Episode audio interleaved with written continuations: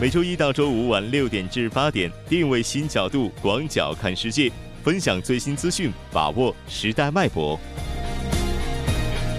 锁定新闻在路上。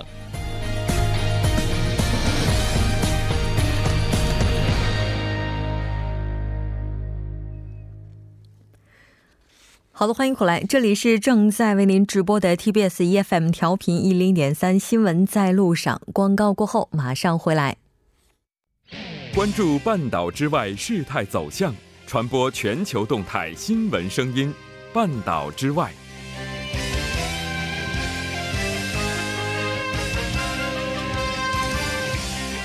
半岛之外带您了解全球资讯。接下来马上连线本台特邀记者夏雪，夏雪你好。吴真你好，非常高兴和你一起来了解今天韩国方呃半岛之外的主要资讯。我们先来看一下第一条消息，关注一下中美经贸高级别磋商的最新进展情况。好的，当地时间一月三十日上午，新一轮的中美经贸高级别磋商开幕式在美国白宫。的行政办公厅举行，中共中央政治局委员、国务院副总理、中美全面经济对话中方牵头人刘鹤，美国贸易代表莱特希泽以及这个财政部长努这个努姆钦也是这个出席。然后本次磋商呢，于三十至三十一日在华盛顿进行。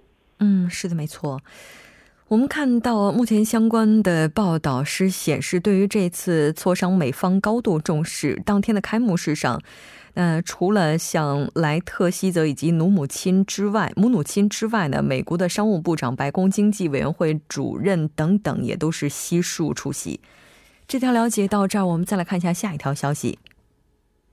好的，随着这个全国各省份进入了地方两会时间，截至二零一九年一月三十日，全国三十一个省份的二零一八年 GDP 增速已经全部公布。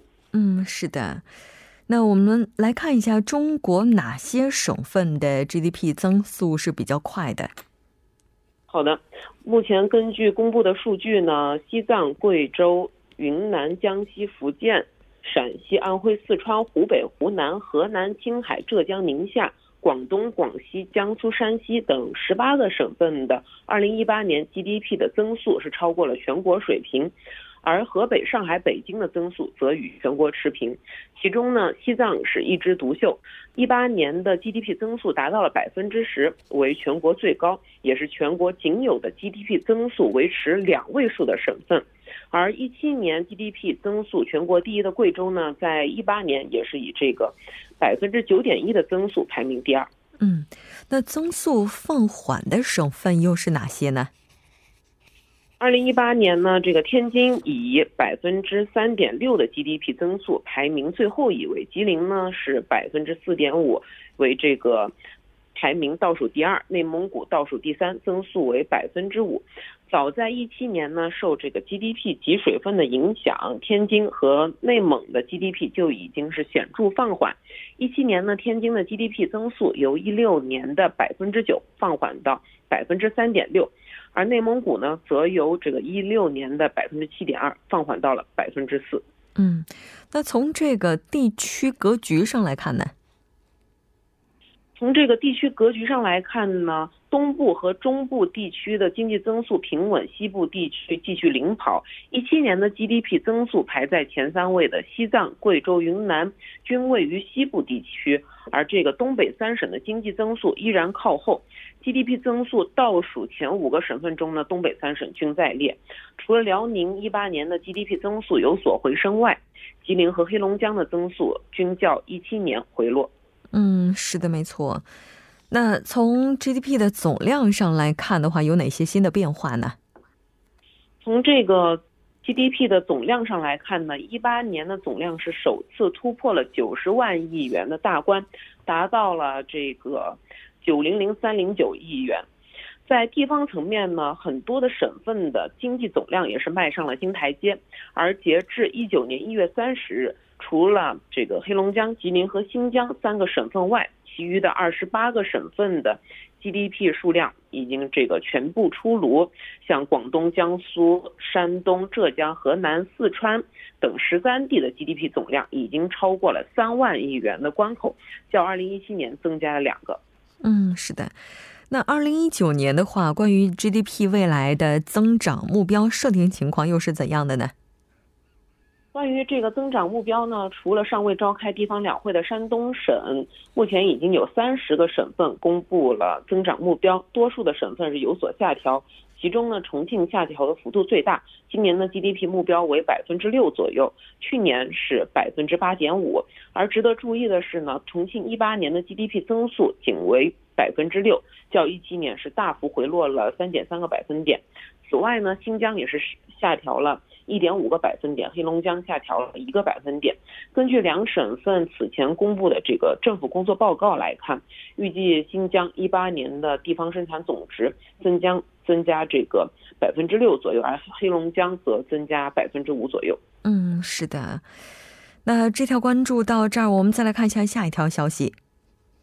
好的，当地时间三十号下午，美国联邦储备委员会在结束了一九年首次的这个议息会议后，宣布暂不加息，将联邦基准利率的这个目目标区间维持在百分之二点二五至百分之二点五的水平。这一决定呢，符合市场普遍预期。嗯，是的，应该说这一轮暂时决定不加息的决定也符合市场当前的预期。我们来看一下报道情况。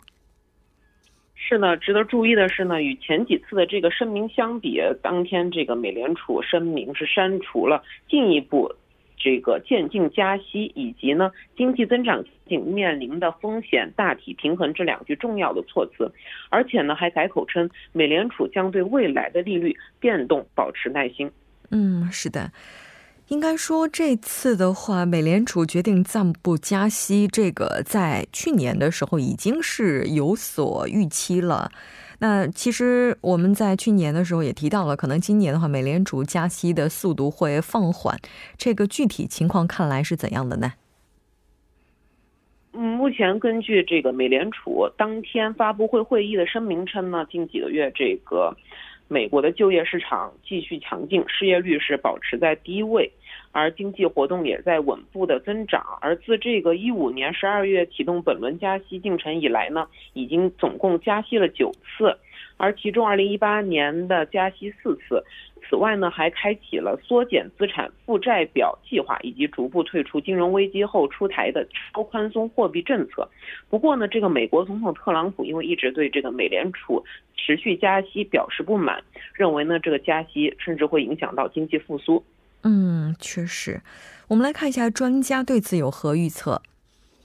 好的，目前呢，美国的专家表示，目前美国没有紧迫的通胀问题，所以他认为呢，美联储做了一个不错的选择，先看看工资收入能上来多少，看通胀是否出现，这是一大因素。其次就是经济的不确定性，目前美国经济下行的风险更多，再加上他们去年加息的次数实在是太多了，也导致了这个今年的话，美联储会比较克制一点。嗯。一八年的时候加了四次，一九年的时候我们看到目前的预期是表示美元加息周期可能是已经接近尾声了。这条关注到这儿，我们再来看一下下一条消息。好的，美洲十四个国家反对美军是干涉这个委内瑞拉的局势。目前呢，俄国的外长称莫斯科愿当调停人。嗯，是的。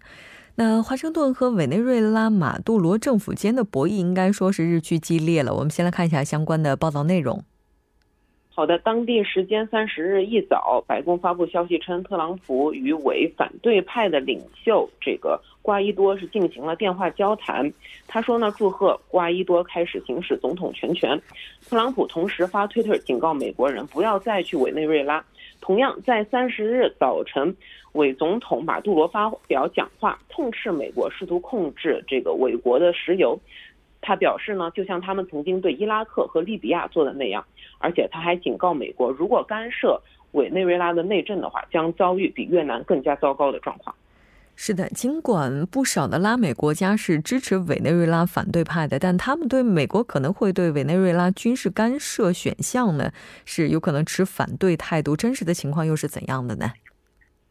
是的，这个秘鲁的这个外长波波利西奥二十九日表示呢，由美洲十四国组成的利马集团反对用任何军事干涉手段革除马杜罗的这个职务。他表示呢，他们不支持任何对委内瑞拉的军事干涉，同时也表示，利马集团下周一将在渥太华举行会议，讨论下一步将怎样帮助瓜伊多。是的。我们看到俄罗斯方面呢是表示，俄方愿意在不干涉委内瑞拉内政的情况之下来调停相关的证据。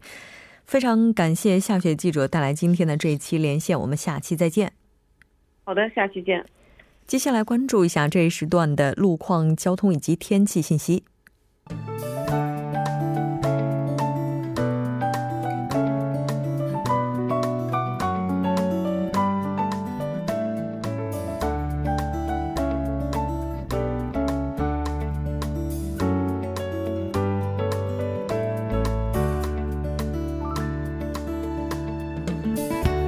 现在是晚间的六点四十二分，这里依然是由楚源为大家带来的道路和天气信息。让我们继续来关注一下这一时段的路况信息。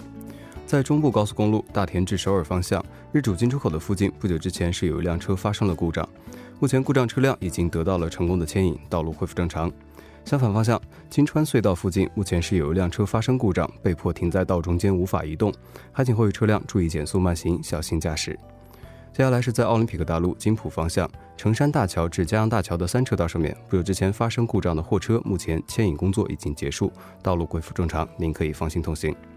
下面是一则交通管制消息，在南部循环路，由于九老高架车道拆除施工的关系，九老高架车道水西方面的车道将会进行全面的交通管制，相反方向的车道由于车流汇集，道路拥堵，还请各位车主朋友们参考以上信息，提前变道行驶。好的，让我们来关注一下天气。明天全国大部分地区的天气以晴天为主，中南、全罗道、济州岛等地天气多云，济州岛的山地在上午有可能迎来降雪。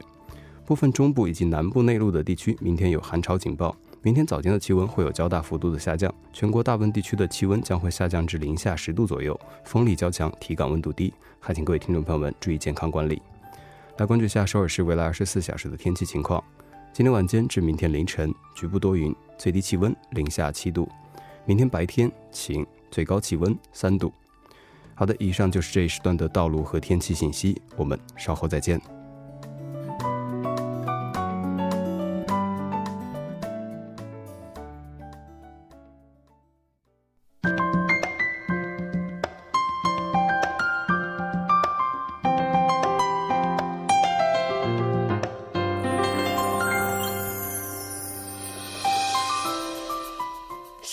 新生活为您介绍首尔市面向在韩外国人推出的优惠政策、开办的教育讲座、举行的庆典。接下来，马上进入我们今天的首尔新生活。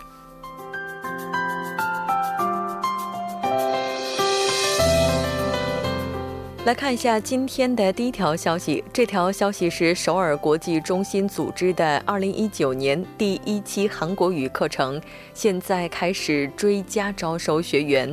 那这次主要面向的是居住在韩国国内的外国人居民，同样也包括规划者。课程将于二月的第二周开始，分为周一、周三或周二、周四上午、下午班。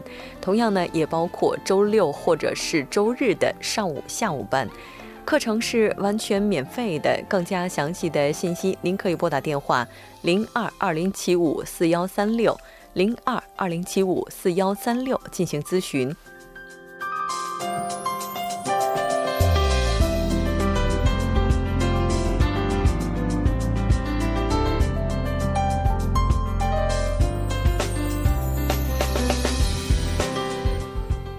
来看一下今天的下一条消息。那这条消息是梨泰院国际村中心组织的制作韩国图章活动，时间是在二月十五号上午从十点到十二点，地点呢是在韩国国立博物馆。那这次主要面向的群体是外国人，在这里呢要提醒大家的是，不建议十二岁以下的儿童参加。但如果家长朋友能够确保照管好子女，也可以进行申请。那费用制作每枚图章为五千韩元。详细信息您可以拨打电话零二二幺九九八八八三零二二幺九九八八八三进行咨询。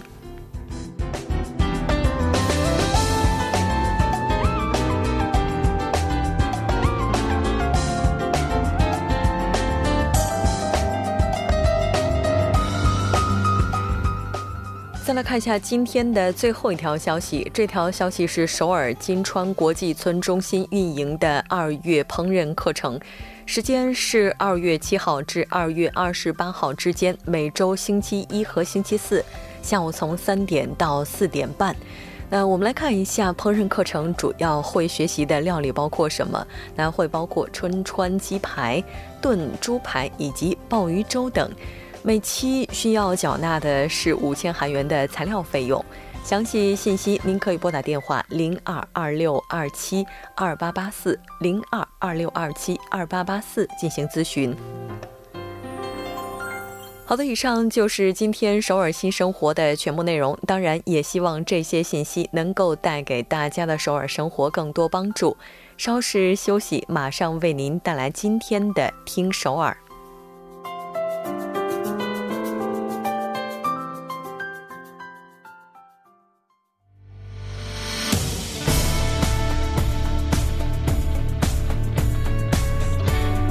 您现在收听的是《新闻在路上》。现在时刻是晚上的六点四十七分，这里是正在为您直播的 TBS EFM 调频一零点三《新闻在路上》。先来关注一下，那这一时段由金勇带给大家的听首尔。我们先来看一下这个金勇为大家带来首尔的消息是什么。首先还是要先欢迎金勇。我在想，我为什么一直不出场哈？可能因为我今天想换种方式介绍。嗯，对，好，大家好，我是金勇哈。然后今天带来听首尔的第一个消息哈。嗯。呃，我们看一下，因为眼看就要春节了嘛，呃，大家最担心的其中一方面就是堵车的问题哈，就是还有一个就是停车的问题。所以第一个新闻呢，表示新闻在春节期间哈，公共停车场呢将免费开放了，而且呢这一开放就是一万六千多个停车场可供大家使用了。一万六千多个。对。好像昨天在节目当中，咱们也提到了，说在整个春节期间，有很多这些政府的停车场将会免费的开放，包括就有一些休息站啊什么的，他们也会开放哈。对。嗯跟去年比起来，这个数字我们看到是增加了大概百分之十五。嗯，对，呃，是的啊，这个因为呢，这些停车场呢，主要是来自一些中央的行政机关，还有就是地方的自治团体，还有教育厅、学校、公共机关等这些的停车场哈。然后呢，与去年的中秋长假相比的话呢，是增加了百分之十五个百嗯百分之十五哈。然后呢，如果大家想利用这些免费的停车场的话呢，人都可以通过一些。网站去了解哈，呃，第一个呢是政府二十四的这样的网站哈，网址非常的简单，是三 w 点 g o v 点 k r，然后呢，或者是这个公共数据门户网站哈，是三 w 点 d a t a，也就是 data 的英文点 g o 点 k r，或者是通过手机的这个应用程序哈，呃，叫做公共资源开放。共享服务示范项目这样的进行确认就可以啊。嗯，那据了解呢，这次呢，在首尔市的这个三百六十四所的小学、初中和高中的停车场呢，也是参与到了这个开放的这个项目当中啊。然后呢，大家的也可以通过这个网站进行确认哈，是教育厅的网站三 w 点 s e n 点 g o 点 k r 进行确认就可以了。嗯，其实目的很简单啊，就是为了在这个春节期间哈，人们因为这个停车问题而烦恼，或者是。很疲劳哈，因为到到地方可能也就三十分钟，停车找地方可能要也要三十分钟，这样非常痛苦啊。所以就是为了解决这个人们的这个痛点。对，嗯，而且这段时间我不知道金勇有没有就是出去过，就是去其他一些一些地方，就是到处都是人流涌动，不知道是不是因为这节前就最后，然后对一个小假哈，各项工作要么是收尾，要么就是。有很多的，比如说要去购物啊什么的，反正哦，节前的话真的是去哪儿觉得哪儿都是堵的。嗯，对。然后这个停车难问题要是能解决的话，确实为有车一族是解决了不小的这个难题哈。我们再来看一下下一条消息。好，第二个消息呢也是和春节有关哈，因为在春节期间哈，火灾的问题呢其实也是要非常非常注意的。